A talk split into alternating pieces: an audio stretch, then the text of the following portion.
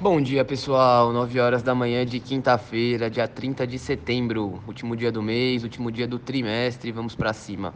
Quem fala é Caio Mangini e esse é o Morning Call da mesa de renda variável da FMB Investimentos, credenciada AXP e referência em alta renda.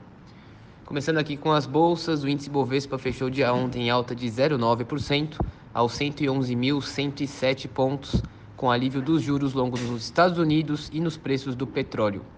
Aqui no Brasil, hoje sai em relatório trimestral de inflação e a taxa de desemprego. Nos Estados Unidos, o S&P 500, né, que é o índice que representa as 500 maiores empresas da bolsa americana, fechou o dia ontem em alta de 0,2 e a Nasdaq, que é a bolsa de tecnologia deles, fechou em queda de 0,2. O S&P opera em alta de 0,4 agora pela manhã, com investidores de olho na fala da secretária do Tesouro e do presidente do Fed hoje às 11 horas da manhã.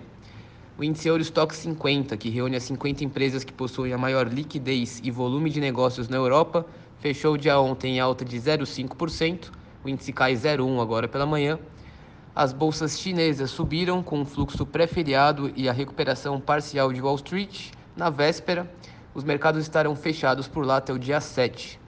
O dólar fechou o dia ontem em leve alta de 0,04%, cotado a R$ 5,43.